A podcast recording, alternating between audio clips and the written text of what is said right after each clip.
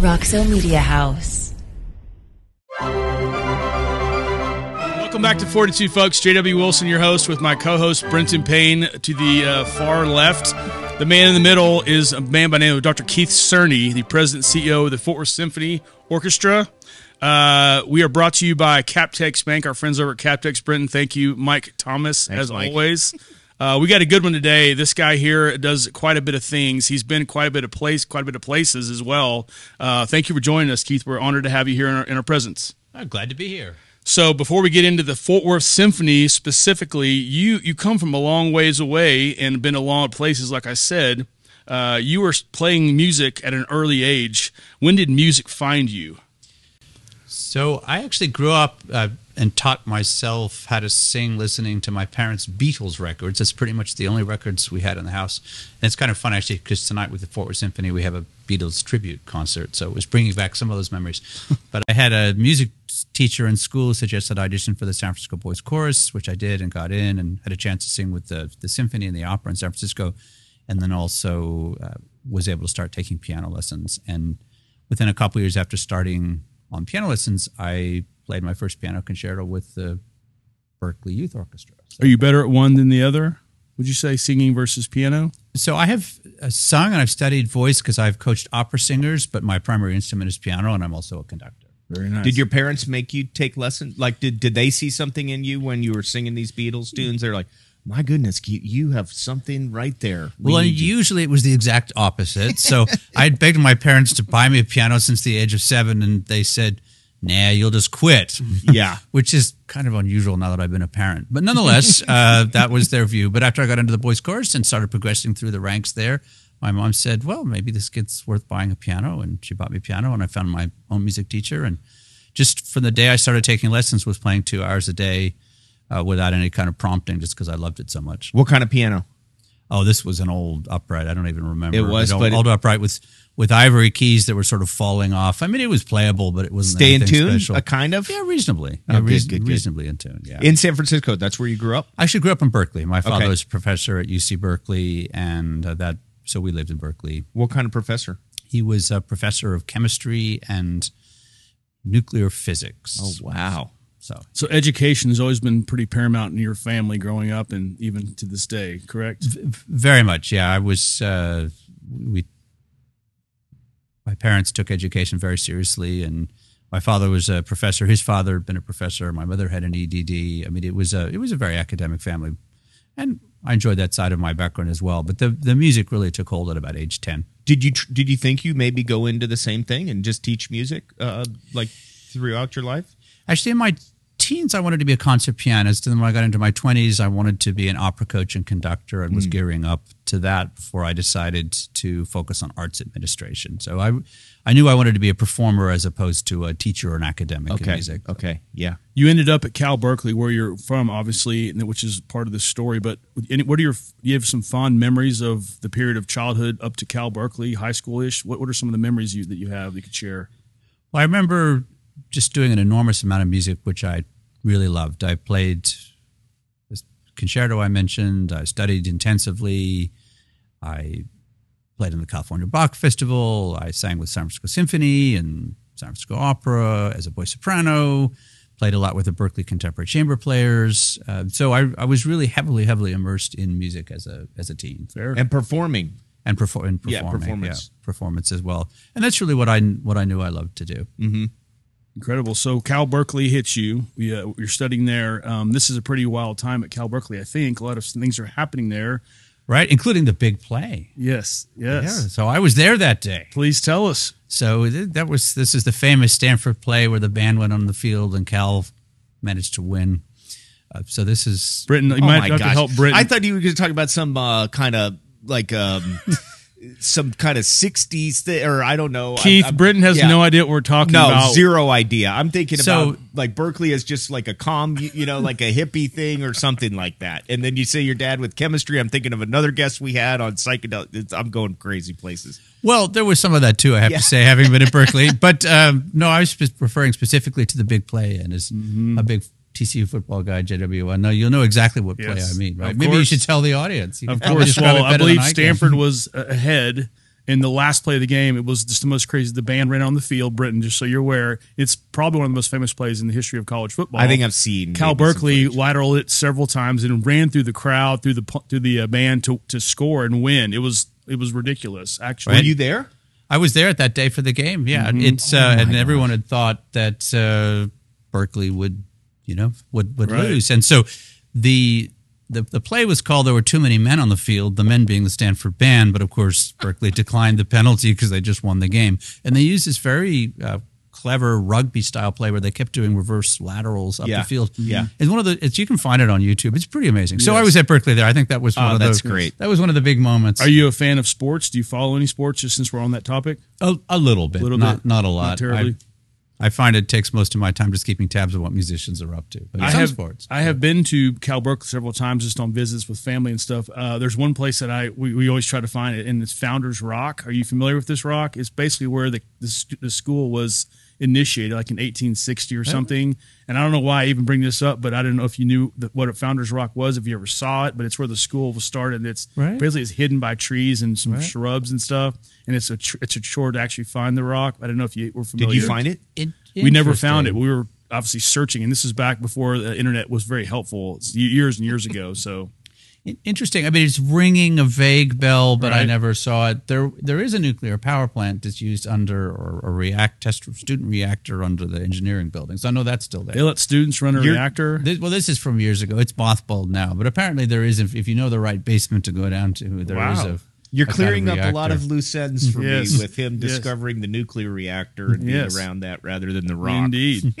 so from Cal Berkeley, you ended up in London on a Fulbright scholarship or Fulbright fellowship. Excuse me. That- that's What- right. What was that like? Fulbright fellows, Fellowship and then an Alfred Hertz Memorial Fellowship from Berkeley. I spent four years in London studying music and performing. Uh, studied at the Guildhall School of Music and Drama.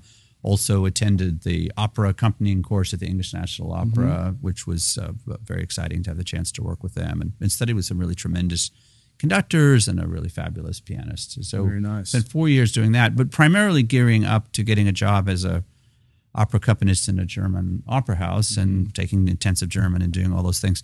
And then uh, when I was about 24, I thought, no, I think I'm going to focus on the arts administration side. Uh, I was engaged at the time, and my now wife was willing to go to Germany and, and you know launch that particular adventure. But I decided arts management probably was going to be the, the long term play. For How me. long in Germany were you? Well, I I didn't live there. I was gearing up to audition, but Oh, okay. it's it's interesting. Uh, Italy has the reputation for opera, but if you look at where the jobs are, there are far far more jobs in Austria and Germany than there are in Italy. Mm-hmm. Sure. And- It's also funny what marriage can do to a musician's dreams, isn't it? well, I Please mean, tell us, Britton. What, My wife has always been very supportive. Mine So- as well, but it's it's a hard way to raise a family, right? It, it is a hard way to Mm-hmm. raise a family, indeed. uh, that led you to some place called Harvard. You know, we call TCU the Harvard of the South, as you probably are aware. But you, that led you to Harvard Business School, correct? That's right. So after I came back from London, I actually worked for a couple years in a big at eight accounting firm, which really dates me.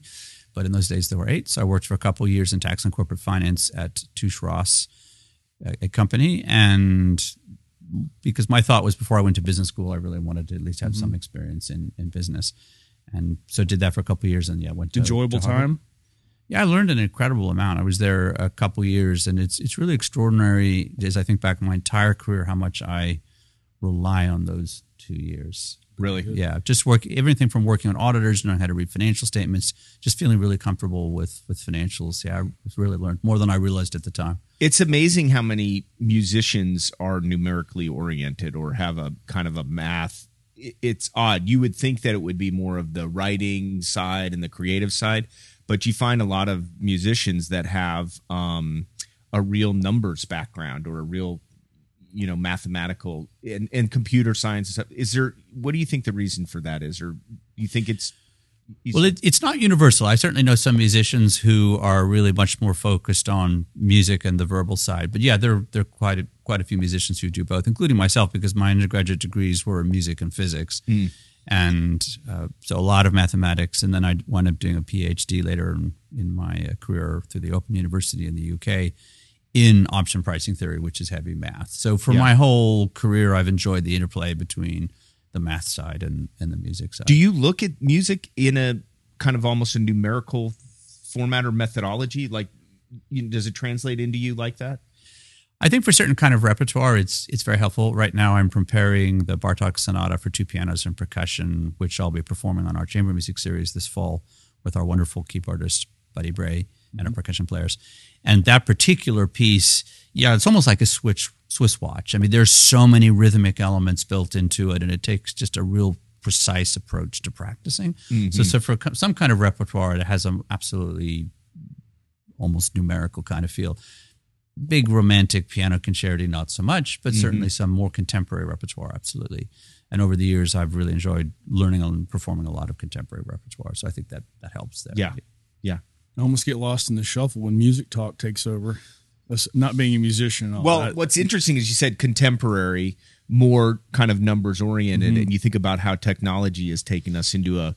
I mean, computers are based on numbers, right? Like, so right, it's almost right. like, is there something behind that, right? You know, but from where we're going, we're just moving into the numbers more. It seems like. Mm-hmm. mm-hmm. Any and, notable memories from the time at Harvard? Anything uh, notable worth we could mention? So I did a big field study with a, a classmate named Andrew Bartmus for a very famous professor, Stephen Wheelwright, on helping Kodak improve its manufacturing and talking about some of the perils of offshoring. So bear in mind, this was published in 1991 and it's still being referenced in the literature. Oh, wow. So that's pretty cool. Uh, I get pings every actually week or two from ResearchGate saying someone's requested a copy of your article. So we think of we were ahead of the times in the sense that we were uh, pointed out that if you move your manufacturing overseas, it can cost you a lot more money than you think and mm-hmm. that we we sort of come full circle from say the 90s when lots of companies were offshoring to different parts of Asia, and then a lot of companies now are bringing it back, bringing, it back. So, and this is Kodak, though, right? This was this was Kodak uh, Business Images Business Imaging Systems Division, mm-hmm. and we, we wrote a Harvard case about it and published this article, and so that was pretty cool. Yeah, I'd say that was the highlight academically of the. And then years. from there, you go back to the UK to Open University, where well, you got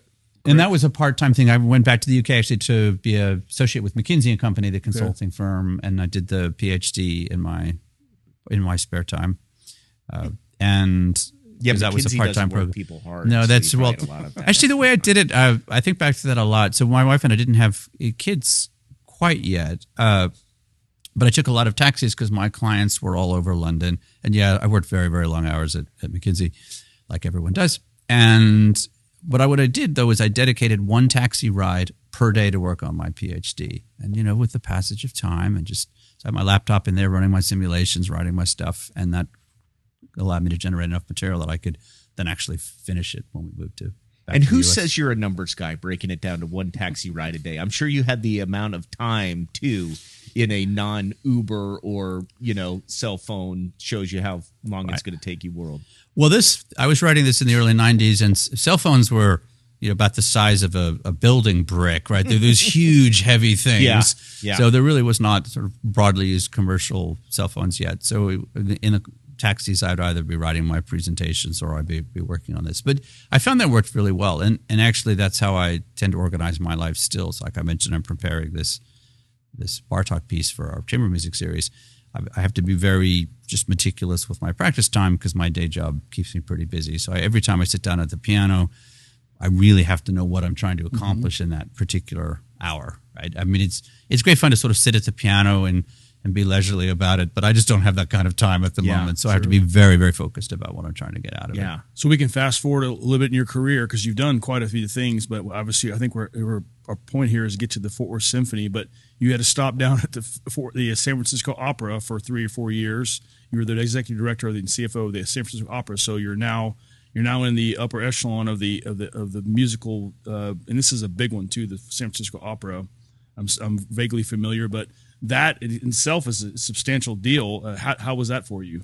Well, that was fantastic experience. I had already been a full partner at Accenture for four years and was looking to make my move into arts administration and they had uh, a vacancy at the number two level with the chief operating officer and chief financial officer, mm-hmm. and so I was delighted to have that offer and work for them for three years. And then you went to another spot where we were we were talking before you got here. Um, when I used to try to learn the guitar, I wanted to play the guitar. I go to tablature for, for a company called Sheets Music Plus.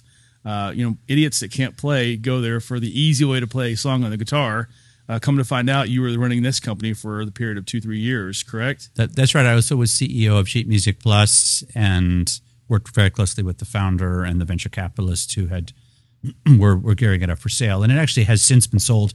My two years there, I spent really virtually all my time working on uh, modernizing the the data infrastructure. So we we actually built a whole new data center at 365 Main from the ground up, and we're able to compress the data center from essentially a big floor in a basement and an office building to a rack and a half. Uh, Oh, wow. So that was well, us non-musicians. the Thank you very much for the help there, because you know, Is lo- that are those sheets being used somewhere still? Sorry, Jada. No. Yeah, that business they, they sold it to one of the big music publishers. I don't remember which one, but uh, yeah, the business was very successful.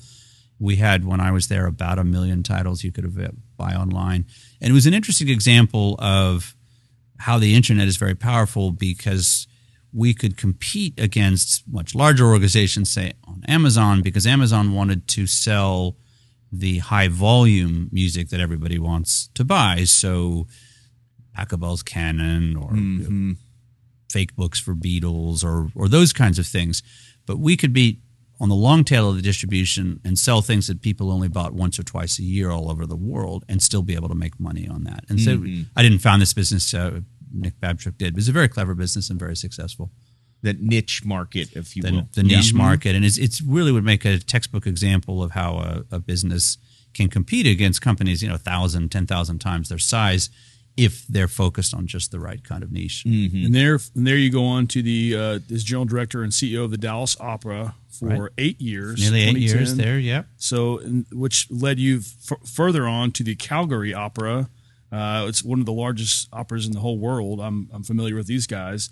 Why? What is it about the opera business? Obviously, your musical background, I believe, is that answer. But you you seem to have a thing for the operas, and you do- obviously successful operas in that. What, what's going on there? So one of the things I enjoy about opera is it blends together the orchestral playing, the singing, and also adds all the theatrical mm-hmm. elements on stage. And in fact, in our work together, Robert Spano and I, the Fort Worth Symphony's music director, we both enjoy that theatrical side on some of our productions. Mm-hmm. And we've been introducing more of those kinds of elements in what we do, whether it's through evenings of Wagner or ballet or using projections. So these are all elements that we've we're bringing into the symphonic experience.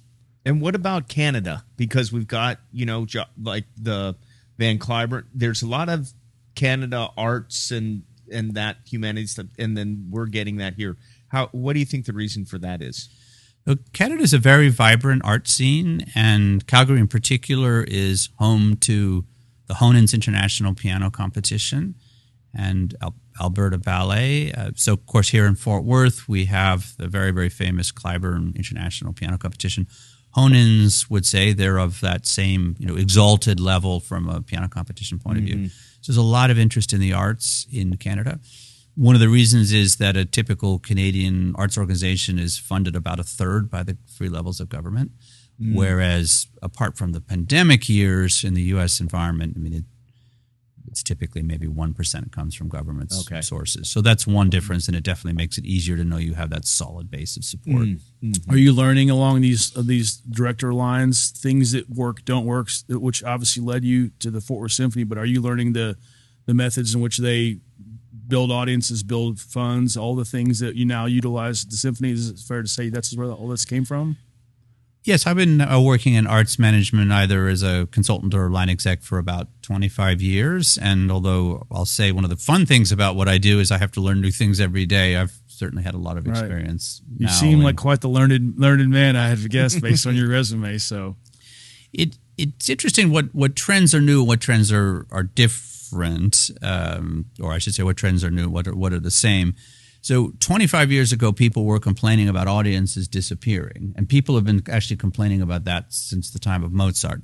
So, that's not to say we don't have to work hard to develop new audiences because we do, but that same theme has been around for 200 years, more probably.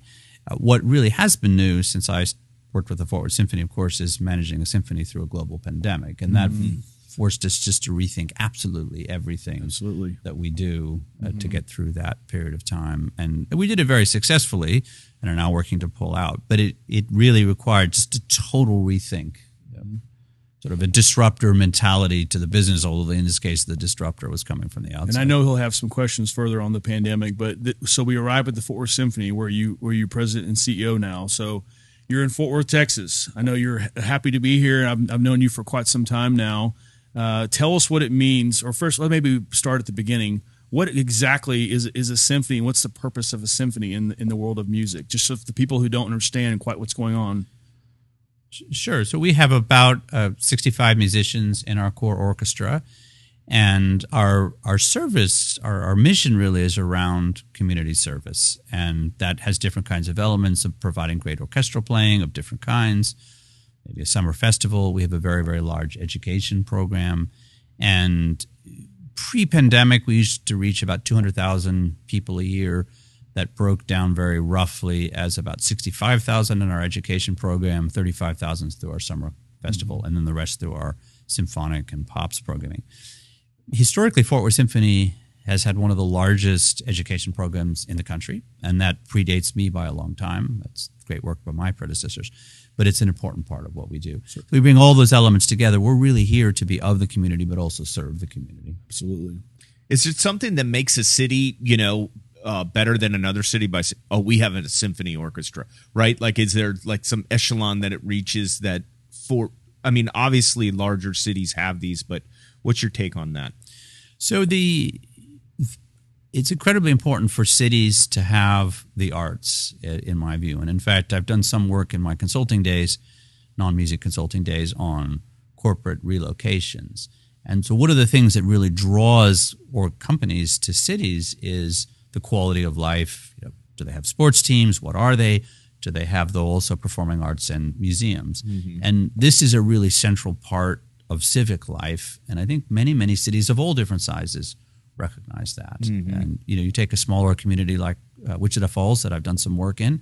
You know, they're very proud of all the things they do there, and they're constantly striving to bring more more exhibits to their museum, more music, more kinds of uh, entertainment to, and quality of life to their residents, and that's a city of you know about hundred thousand. mm mm-hmm. When you get to a very large city like Fort Worth or Dallas, it's all about that that cultural excitement, and mm-hmm. that's really important, I think, for any city to have. Really, really of any size. Is there competitive nature to like us with Dallas? Like, look what we we did this Beatles deal, and like we're better here.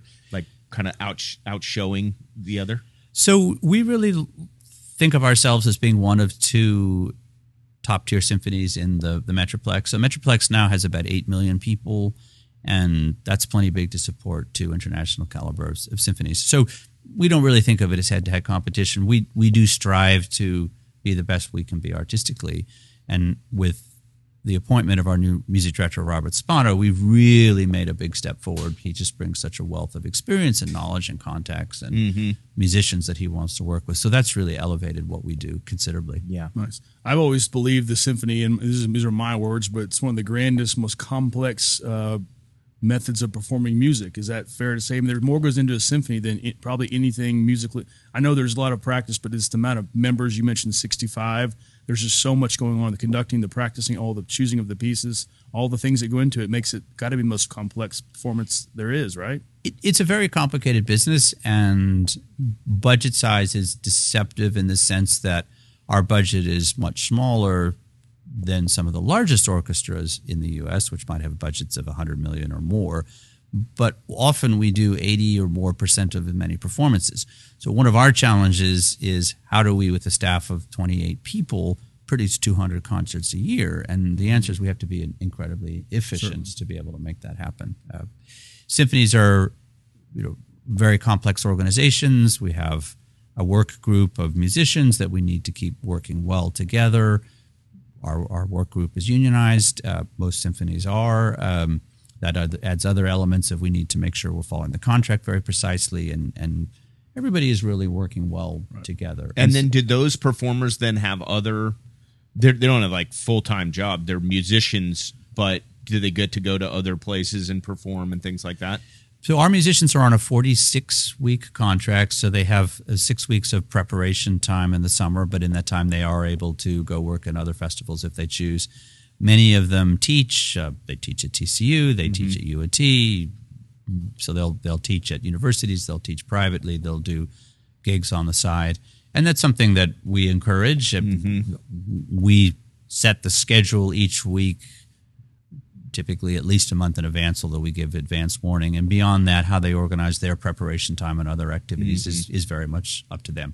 But it, it's ex- expected that, that they will do that. Average salary of a symphonic cellist. Let's say. I mean, do some instruments uh, get paid more than others? So we pay more to the principals than we do to section players. So in an or, in a section like cellos, the the principal will earn more than than the section player, Okay. and we do everything we can for them. Uh, you know, it's a tough tough economic environment Sure. at the moment, so we're Average salary, just ballpark, ballpark. I mean, it doesn't even have to be the cellist.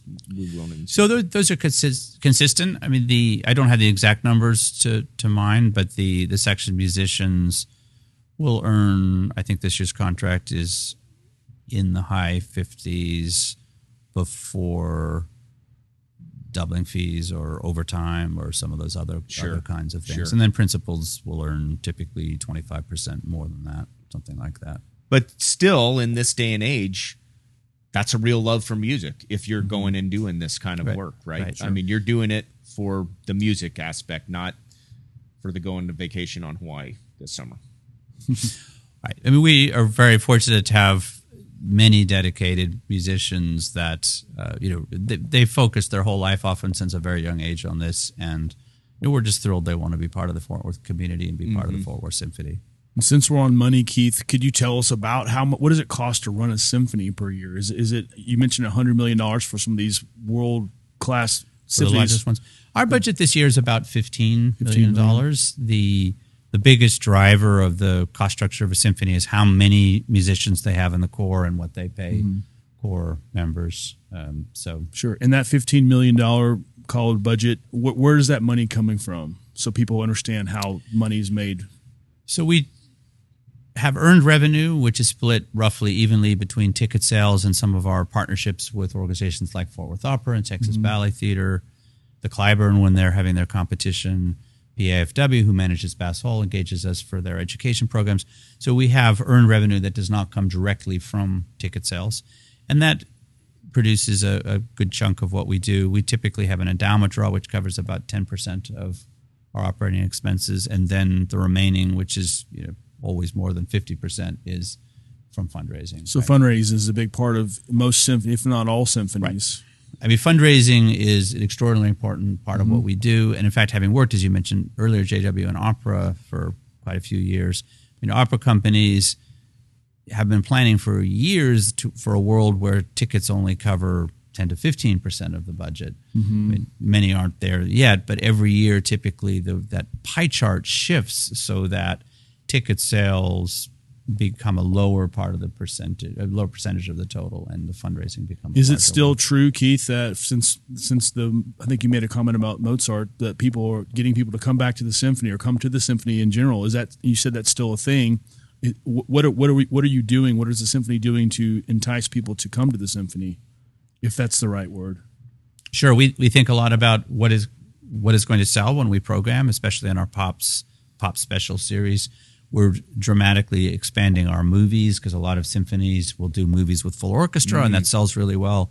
We had big success with that with Star Wars last fall, our first ever Star Wars uh, program. Uh, in the upcoming season, the 23 24, we'll be doing our first ever Harry Potter film. Typically, these sell very well. Explain that real quick. Like a Harry Potter film, you're showing the film on a screen in the symph- in in Bass Hall with the symphony playing along at the, all the musical pieces. Correct. So this this is licensed to the owner, and in Star Wars case, it's through Disney. So we negotiate with Disney on what the fee will be for if we do three performances, what those three performances are, and then there's a screen above the orchestra. The orchestra sits on stage.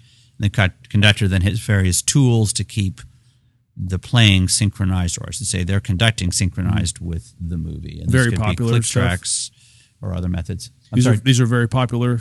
These pop series. These, these are very popular. So we're doing more with that because every dollar of margin we could generate on that mm-hmm. means a dollar less that we have to fundraise. We also had a big success in the last couple of years with some video game projects, and we're mm-hmm. doing more of those.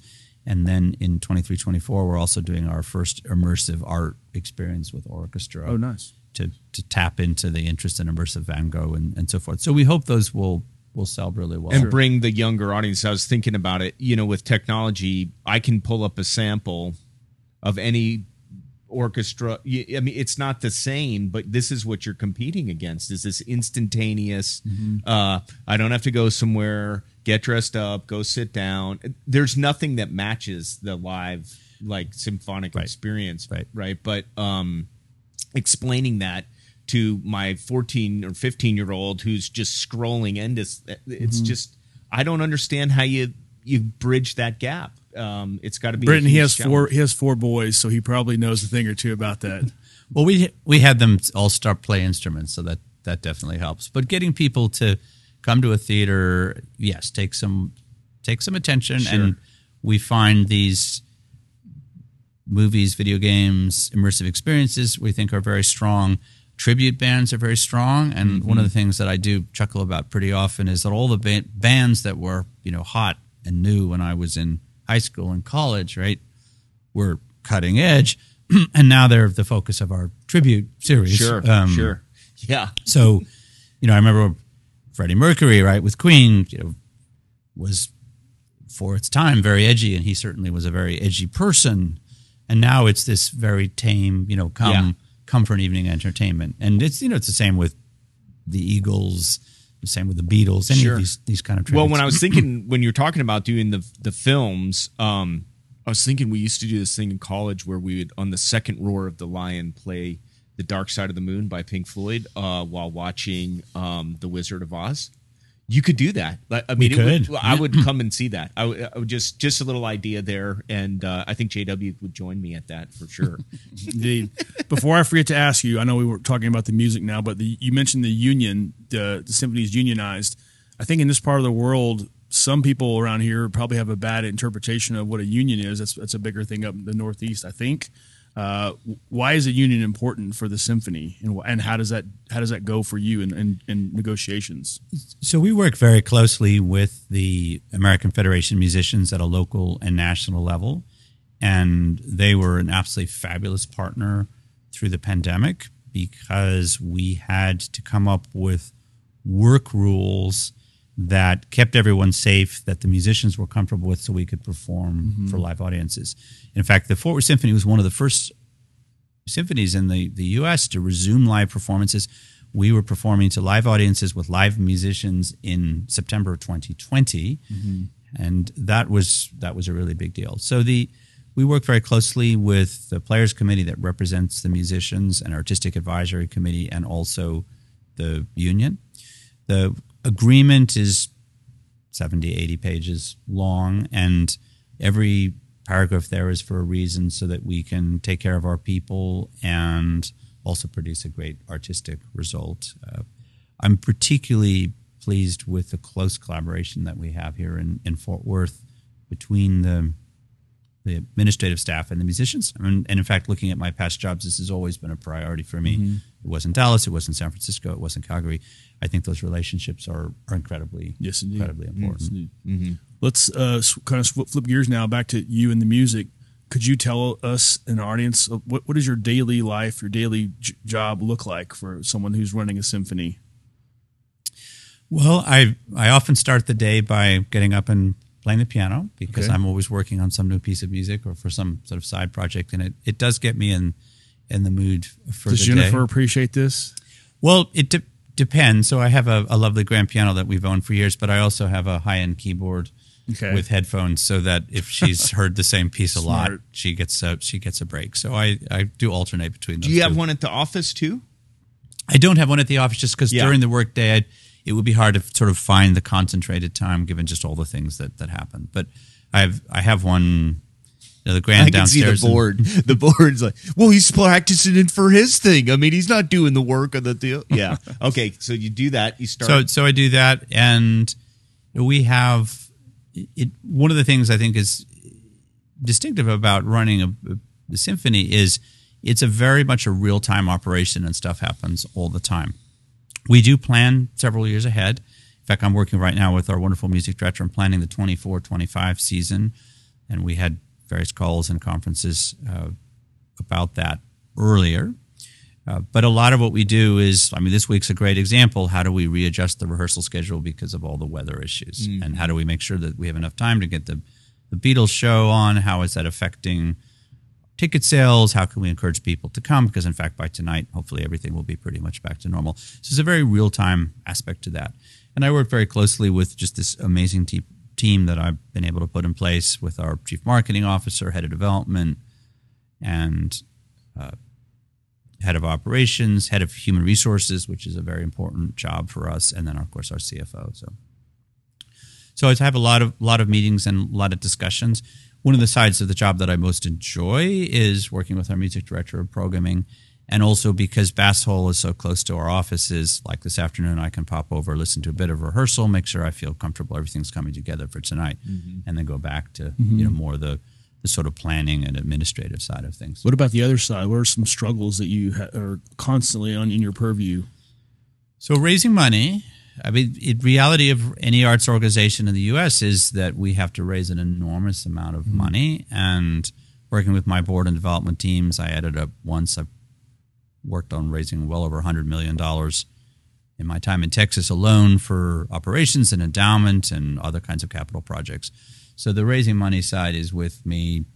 I mean, literally 24 7, 365. Mm-hmm. I'm, I had one year in a, in a 20 year line exec career in arts management. I had one year where my development director and I had raised so much money in advance that we had a year where you know we knew where the exactly where the money was coming from, and Nice. we focused on producing uh, you know great works on stage, and they didn't have that pressure. But that was once, um, and I think typically if you talk to any arts CEO, they're going to say say the same thing. I mean, it's just we're very dependent on fundraising. We need to make sure we have the relationships in mm-hmm. place so that we can talk to people about the giving.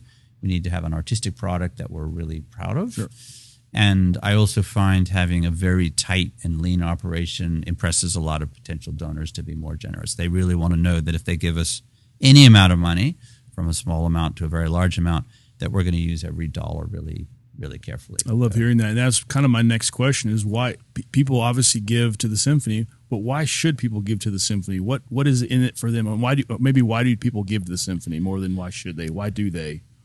this guy's a Harvard PhD. That's one reason right there. Just what he just said. I mean, I think that you can't argue with that. You know, so many times with non. Sorry, this question was for you, Keith. That's all right, but you- jump in, But that's I'm. I'm, I'm promoting this because I think so many times with nonprofits, the compassion is there. It's in mm-hmm. you. You wake up and play the piano. But then you get to the office and it's like, I have no business. You know, a lot of the folks just they don't have the business sense. They don't know how to to do mm-hmm. that. And you're very unique in the sense that you you went and did the business thing and i can only imagine what that conversation with your now wife was like because my grandfather was a musician and had the same with my grandmother of okay you're going to be a performing musician but what are you going to do in the other time and if you look at your life it took a different path then so i commend you for for that but sorry i didn't mean to answer That's- for you there that's that's fine. the, the the business side is incredibly important, and working with our uh, head of operations who I hired last summer, uh, John Clapper, who was a professional bassoonist, I mean, in a, in a, in orchestras, and then became uh, head of operations. I mean, we we now understand our margins on everything in a way that we didn't before, and when we pr- pr- promote symphonic works. I mean, everyone knows we have to fundraise for that, right? And they, they accept it. I mean, we're never going to have a, a program of a big Mahler symphony that's going to pay for itself for ticket sales. It's just not going to happen here or anywhere else.